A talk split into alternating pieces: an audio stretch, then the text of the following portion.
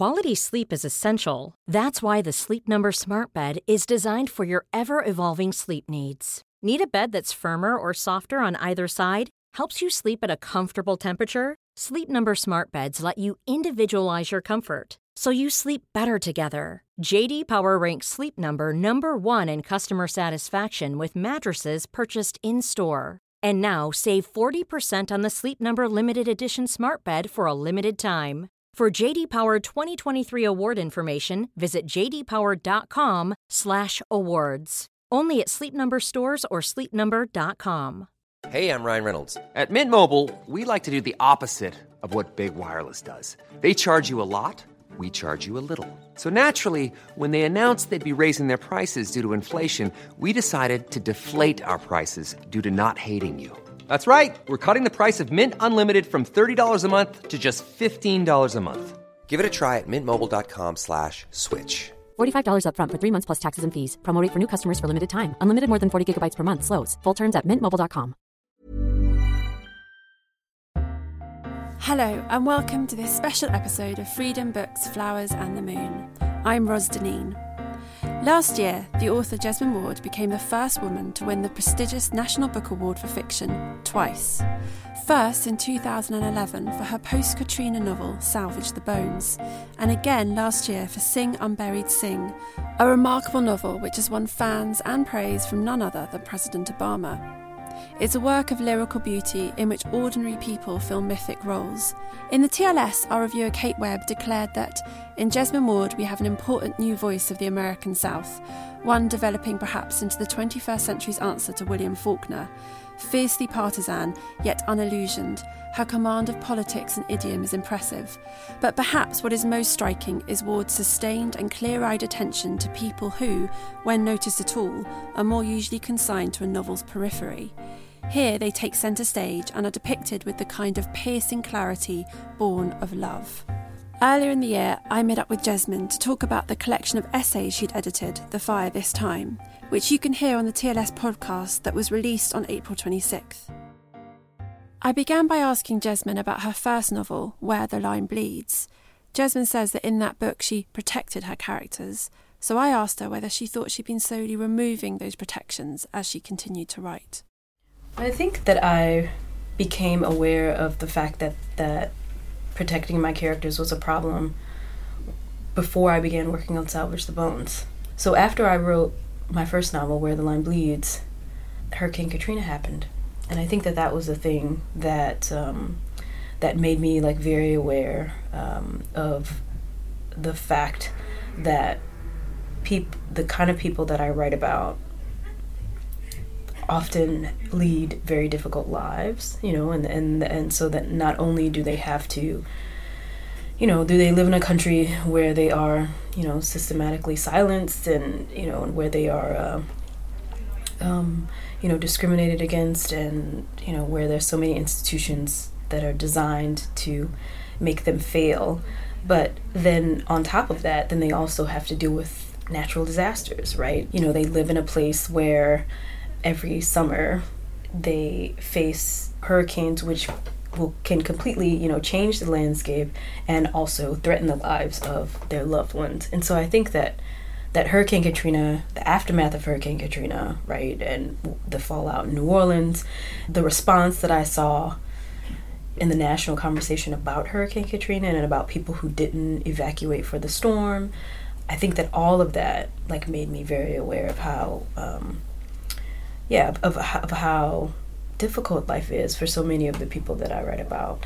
And so I and I realized when I look back on where the line bleeds that part of what I had been doing while I wrote that novel was I'd come across a moment where um, a moment of like great dramatic import, right, or, or importance, and I thought, well, you know, something dangerous can happen in this moment, or something um, you know something uh, you know like you know these characters in this moment where things can go very badly very quickly but yet I would always pull them away from that precipice and I wouldn't let whatever the bad thing that could happen I wouldn't let that happen to them because I loved them too much. And so as I like thought I thought and I thought about all those moments and where the line bleeds and I realized that I had that there was a certain amount of dishonesty there you know that I was being dishonest because I wasn't um, reckoning with the kinds of lives that my characters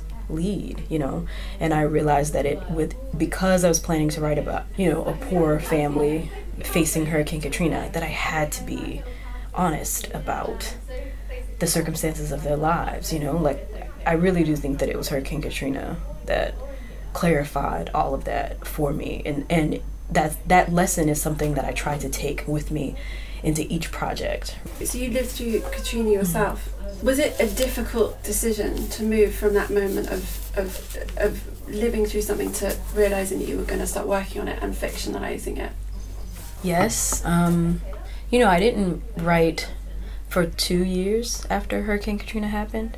Um, I did, well, let me amend that. So I wrote one short, and I wouldn't even call it an essay because there's nothing introspective about it. It was just, it was more like a diary entry that I wrote. Um, it was like 15 pages just about my experience in Katrina so that I wouldn't forget what had happened, right? And so uh, it was basically, I wrote an account of the, of, of the events. Um, but I didn't write anything, any new fiction, any short stories, you know, no novel beginnings, anything. I didn't write any, really, any serious creative nonfiction for two years after Hurricane Katrina hit. So it really, it took me a while to like, um, to sit with that experience, you know, and to really realize like how it had affected me. You know, I mean, like Esch and you know hurt her fam- the family and, and salvage the bones we were out in the middle of the storm you know my we took shelter in my grandmother's house because my mom actually lives in a mobile home right? And it's unsafe to stay there especially in category 5 hurricanes. You're always supposed to leave them um, because they're not they're not well constructed enough to like withstand those winds.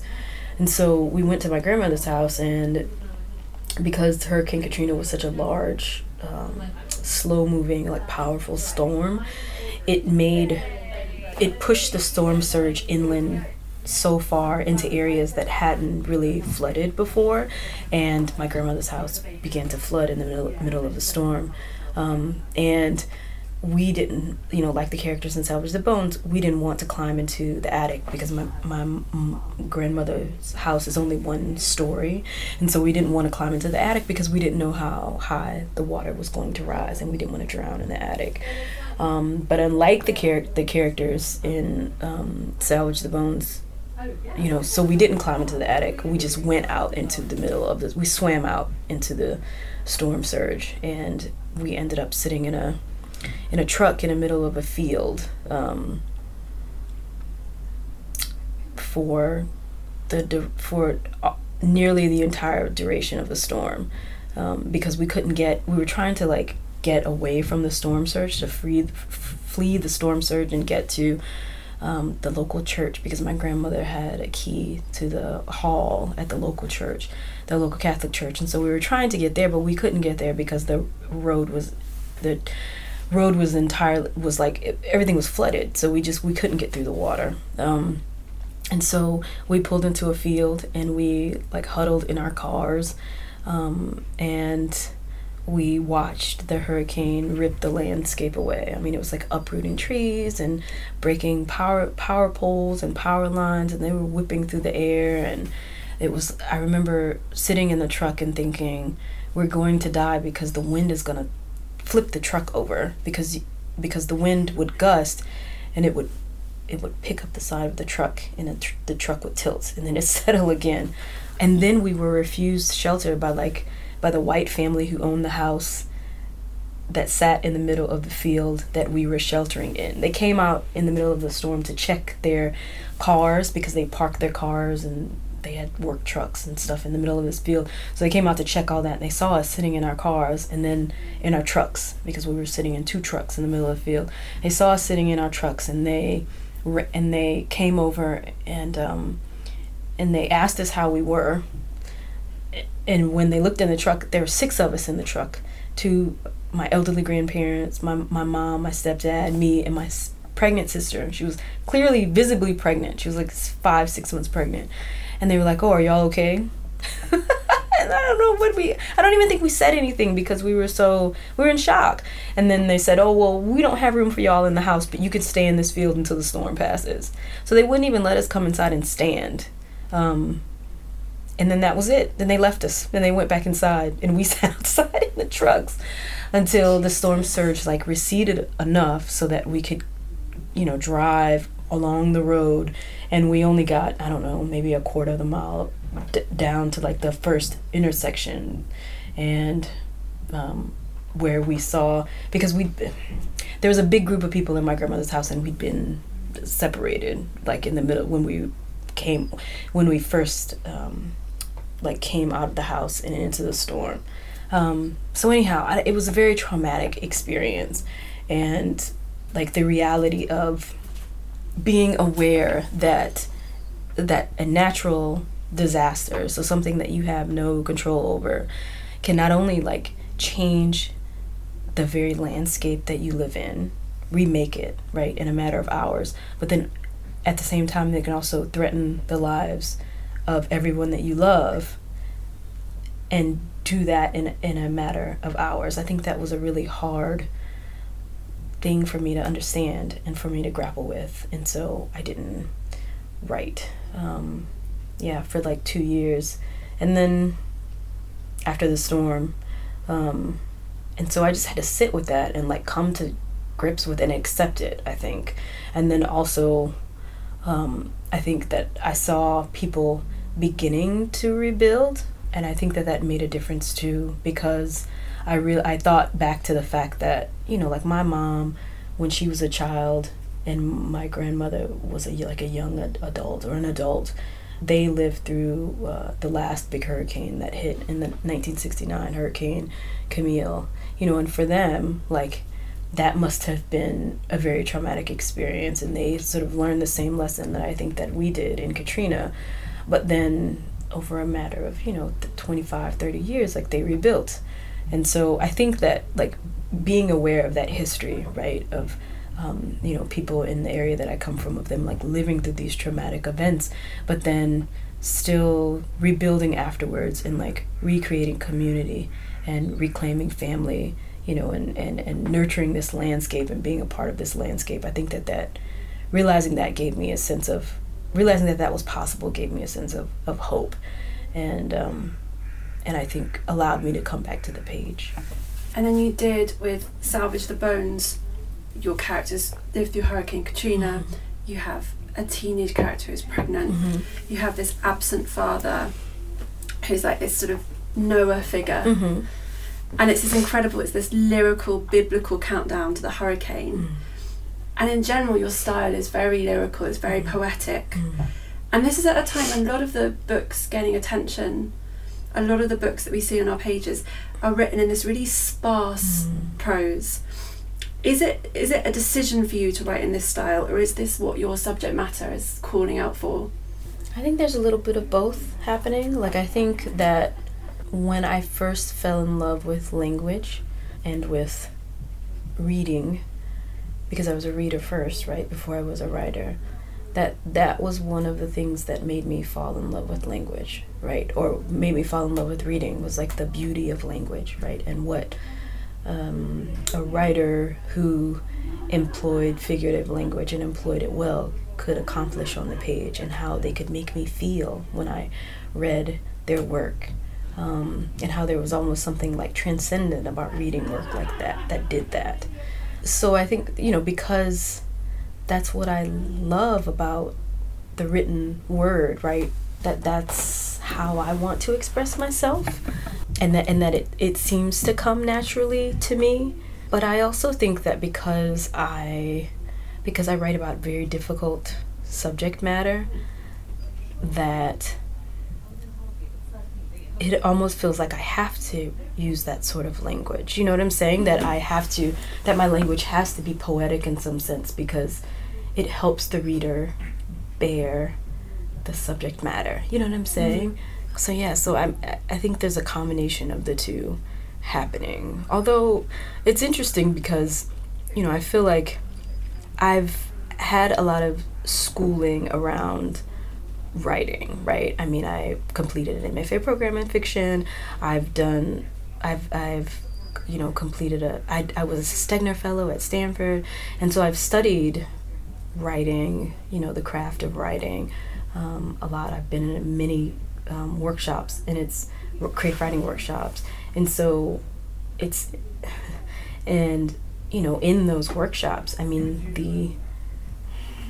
You know, I was I feel like one of the things that I was taught, um, and one and the feedback that I got, you know, over and over again about my work, was um, was it was in regards to like like was regarding my language, right? I mean, people sometimes people found it problematic in workshops, right? And and I think because you know the general sentiment um, or the or the how do I say this the the way that writing is taught now is that um, you know is that the language should be spare right? Is that you should you know err on the side of caution when you're using figurative language that you should avoid adverbs avoid avoid adjectives you know that you know is is is anything really like really like anything else? You know what i'm saying? Yeah. like that's the kind of feedback that you get in the writing classroom. And so it's funny that even now when i'm you know sometimes when i flip when i open my books and i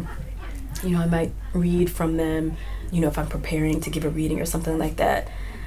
There's this little sort of residual voice from all my writing workshops and classes in my head that I have to silence because I'll begin to critique my work with that rubric, you know, like with this, you know, with that rubric, like the rubric of the classroom, right? Mm-hmm. That that really pushes back against flowery language and but I don't know, I, I have to write the way that I write, so yeah. That's what I do.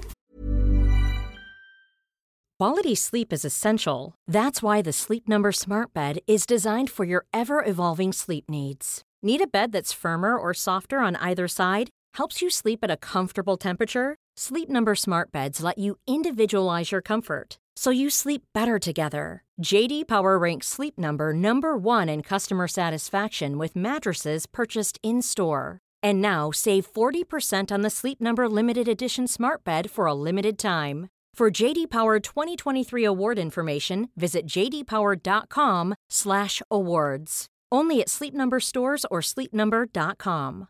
This is Paige, the co-host of Giggly Squad, and I want to tell you about a company that I've been loving, Olive and June. Olive and June gives you everything that you need for a salon quality manicure in one box. And if you break it down, it really comes out to $2 a manicure, which is absolutely insane. It's also so easy to get salon worthy nails at home with Olive and June. The difference between how your nails used to look when you did them yourself and now with the Mani system is a complete game changer. The best thing about Olive and June too is it's a quick dry. Dries in about one minute, lasts for five days, and full coverage in up to one to two coats. Visit oliveandjune.com slash perfect Mani 20 for 20% off your first system. That's oliveandjune.com slash perfect Mani 20 for 20% off your first system system.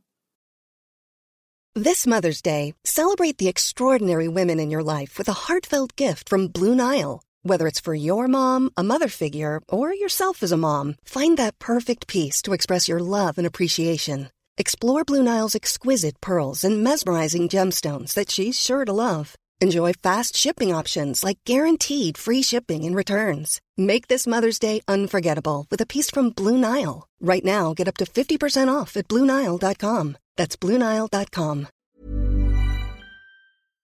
Now, coming to Sing Unburied Sing, mm-hmm.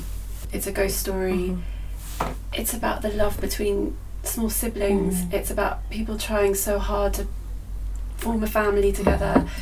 It's about addiction, it's about mm-hmm. Parchman Prison mm-hmm all of these things are incredibly powerful mm-hmm. for the reader. Which of these things for you came first when you were putting this book together? Hmm. Jojo came to me first. Mm. And he, you know, he's the 13 year old mixed race boy at the center of the book. There was something about his character and his experience, right? I was really curious about what it would be like for him to grow up um, as a as a mixed race boy who's very aware of the fact that when strangers see him, they don't perceive him as a mixed race, they perceive him as black, right? And so I was really interested in what a coming of age would be like for a boy like that in the modern South and in you know in the in in the America like that we see right now, right?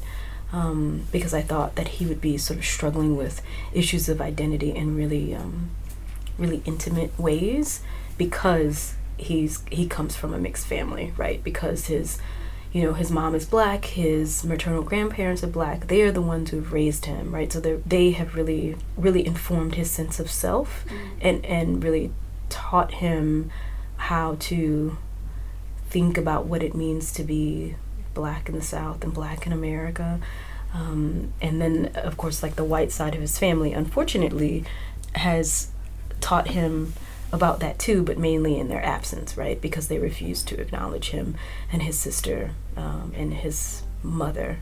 Um, so, uh, so yeah. So I mean, he so he came to me first, and so I was really, I guess, just um, interested in uh, in in what it would be like for him, you know, to confront this world and to figure out what it means to be a, a man in this world and a black a black man in this world and a black boy, you know, in in America. And then as I begin to like write my way into his experience and into his story and and fig- and begin figuring out like who Leonie was, who his mother was, and who his sister was, and who his grandparents were.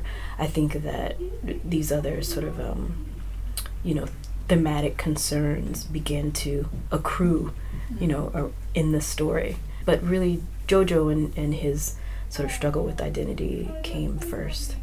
Was Parchman Prison, which figures very strongly in the book, was that some, a place that you'd always been interested in, somewhere you thought you might write about one day? Was mm-hmm. that always sort of somewhere in the in the ether? Mm-hmm. I don't know. I, I don't think so. I mean, I think um, it wasn't really. I the the interesting thing about Parchman is that you know I grew up in Mississippi, right? And even as a child, I knew about Parchman Prison. I didn't know the specifics of like the history of Parchman Prison, mm-hmm. and you know, and how and how it had been founded, and you know, and and and I didn't know the fact that it had basically been a working plantation and that you know inmates were re-enslaved or even the role that it played um, in the in this in the in Mississippi's response to the civil rights movement you know in the 60s I didn't know any of that um, when I was younger. But it but I think that Parchman as a terrible place to be and a terrible place to end up like that I was aware of that, and it, it figured largely in my imagination when I was a when I was a child. But I wasn't. Um, I wasn't. Um, I really wasn't committed to writing about it um, specifically. But I think when I began writing seriously in my early to mid twenties, I knew that you know that I was like committed to writing about people from Mississippi, you know, and black people from Mississippi and so I knew that I would have to, I guess, wrestle with the history of the state of Mississippi. Mm-hmm. And in that way, I think that Parchman Prison is, is useful mm-hmm. um, because it embodies so much of, uh, of the brutality and like racist, you know, terror that unfortunately has been has figured really prominently in Mississippi's history so I think that I that it was natural that I found my way to writing about Parchman Prison mm-hmm. because that place represents so much of the brutal past. There's other situations in the book that, like you say, Parchman Prison, you knew it was somewhere when you were a child mm-hmm. you didn't want to be. Mm-hmm. You could say the same thing about Leonie's situation.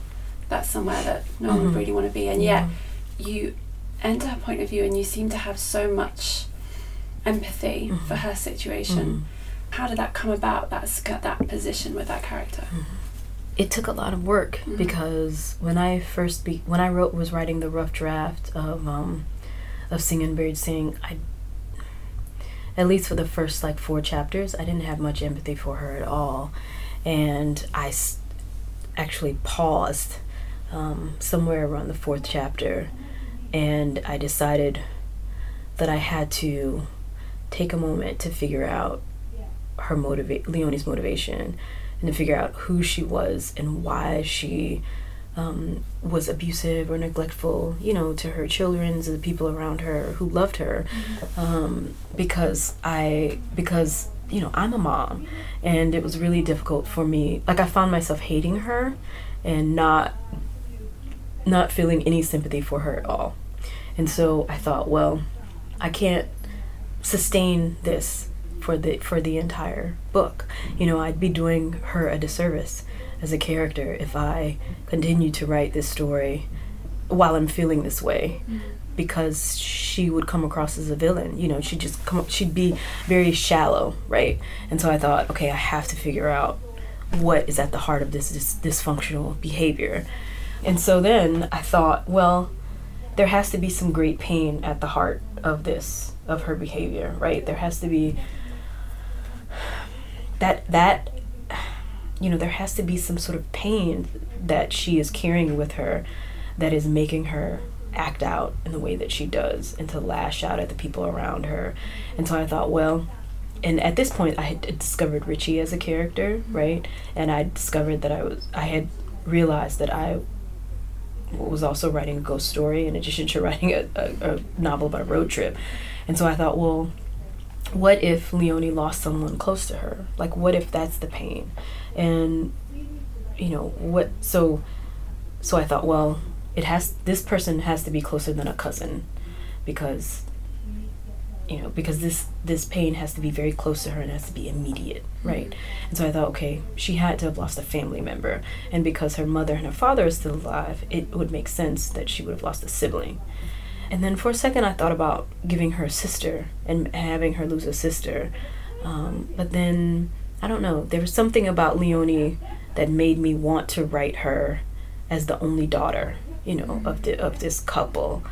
Um, like it seemed right that she should be the only daughter of this couple. And so I thought, well, what if she lost a brother? What if she had an older brother and she lost an older brother? And so I decided to try that out. So then I wrote forward from the fifth chapter on as if she'd had a brother. I invented a backstory for him. I invented a history for him, and and then I wrote forward as if she had been seeing like a phantom of him. Um, every time she, you know when she got every time she got high right mm-hmm. and and I wrote forward you know as if he was she couldn't figure out whether he was a phantom or a ghost right but I wrote forward as if he were really a ghost. You know, I mean, I figure if I have one ghost, why not have two? um, and so yes, I so that was the key for me to figuring out like how to feel sympathy for her and how to create like a compelling backstory for her. I think because I figured out like as I wrote forward and as I spent more time with her, I figured out that the reason why that you know that loss would have like haunted her the way that it has and why it would have affected her relationships and how she lives her life and how she copes or doesn't cope is because she has a character flaw. And her character flaw is that she can't sit with hard things. Like she mm-hmm. can't sit with pain. She can't sit with grief. She can't con- and that what i mean by that is she can't confront it. She can't process it. She can't it's you know she, whenever she comes um, whenever she enters a situation that's difficult for her to deal with she immediately redirects to some other activity right or she lashes out and or she you know she gets high or she you know she i don't know she uh, finds some sort of petty drama right to mm-hmm. embroil herself in mm-hmm. That's her coping mechanism. Her coping mechanism is deflecting mm-hmm. because if she doesn't deflect, then she has to actually live with that reality, right? And she can't. Um, so that's how I found my way to who she really was, I think. Mm-hmm. Um, and that's how I, um, you know, was able to make her like a complicated mm-hmm. human being. Because I think, I've said this before, but I don't like to write villains, right? And if so, if I hadn't sort of figured out her motivation, that's all she would have been. I mean, she would have been a, bit, a villain, just a bad guy, right, or bad woman, right. I failed if I've written a villain because there's no depth there, right? They're useless. Um, you know, they don't come across as like complicated human beings, and so in a way, I feel like they're like a waste of page space. And so, while I don't think that you necessarily have to, it's okay to dislike, you know, your characters, or it's it's okay to dislike, you know, characters, you know, in books that you're reading, but you have to feel something f- for them. You know, you, I think your feelings for them should be complicated, mm-hmm. um, and one of the ways to make that that happens, right, that that that you feel complicated emotion about a character is if that character is a difficult or complicated, you know, person, right? And they have layers, and you know, and they act in ways that are contradictory, mm-hmm. and um, so yeah, so that's why I, I try to do that with with all of my major like important characters. Sadly, we're sort of coming to the end of our time, so can I just ask you quickly about whether you're working on your next novel and, mm-hmm. and, if there's anything you can tell us about it. yes. I'll go ahead and say that I am working on mm-hmm. my next novel, even though I've been on tour for quite a while, so I haven't been able to put in the work that I normally like to put in um, recently. But I am working on a new novel. I'm actually working on two books at the same time. The first book is, you know, an adult sort of literary novel um, set in New Orleans during the height of the domestic slave trade. Uh, it's unlike anything that I've ever written, and so therefore my pace, like my writing pace, is very slow um, because every time I think I've done enough research to do a good job of writing uh, something that seems like a historical fiction piece. You know, I mean, it's all set in the past. Mm. I realize that there's something else for me to read, right? which is a way of procrastinating, probably. Um, but yes, I'm I'm writing a book about uh, a woman um, who is sold south from South Carolina, um, and then is marched south to New Orleans, and then sold again. And one of the main reasons that I wanted to write a book up about that um, about a character like that and about that time is because you know, I grew up in Mississippi. The town that I'm from is around 60 miles away from New Orleans. New Orleans is like, you know, that's our big city. That's the city that we go to, um, you know, when we want to go to the city, right? Mm-hmm. And I grew up in that area, and yet I had no idea that it was the capital of the, you know, domestic slave trade in America.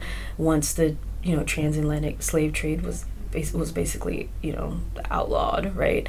I had no idea that there were slave pens throughout the city like dozens of slave pens and that's where slaves were bought and groomed and sold inspected you know sold. Um, i had no idea that they were called slave pens. Um, you know like pens where you keep animals. Um, i had no idea that you know that i mean basically today they've all been you know, destroyed, right? And that there are only two markers in the entire city of New Orleans that mark where these slave pens were. And one of them is in the wrong location, right? And so it's like, it was really interesting to me to find out that that history, in many ways, had been erased, mm-hmm. right? Even though it was such an important part of the founding of not only that city, but also of, of America. Yeah, the country.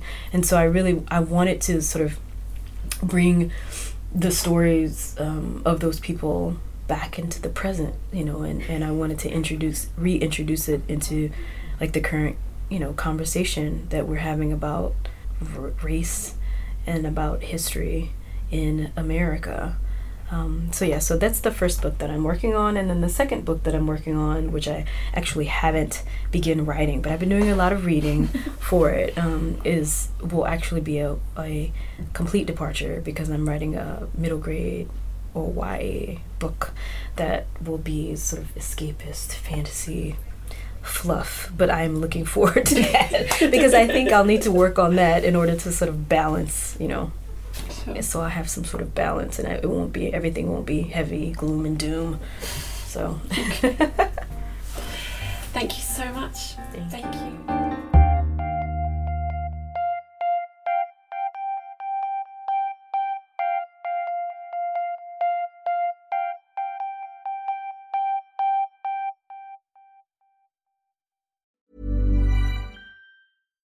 Here's a cool fact a crocodile can't stick out its tongue. Another cool fact you can get short term health insurance for a month or just under a year in some states. United Healthcare short term insurance plans are designed for people who are between jobs, coming off their parents' plan, or turning a side hustle into a full time gig. Underwritten by Golden Rule Insurance Company, they offer flexible, budget friendly coverage with access to a nationwide network of doctors and hospitals. Get more cool facts about United Healthcare short term plans at uhone.com. Planning for your next trip? Elevate your travel style with Quince. Quince has all the jet setting essentials you'll want for your next getaway, like European linen, premium luggage options, buttery soft Italian leather bags, and so much more. And is all priced at 50 to 80% less than similar brands. Plus, Quince only works with factories that use safe and ethical manufacturing practices.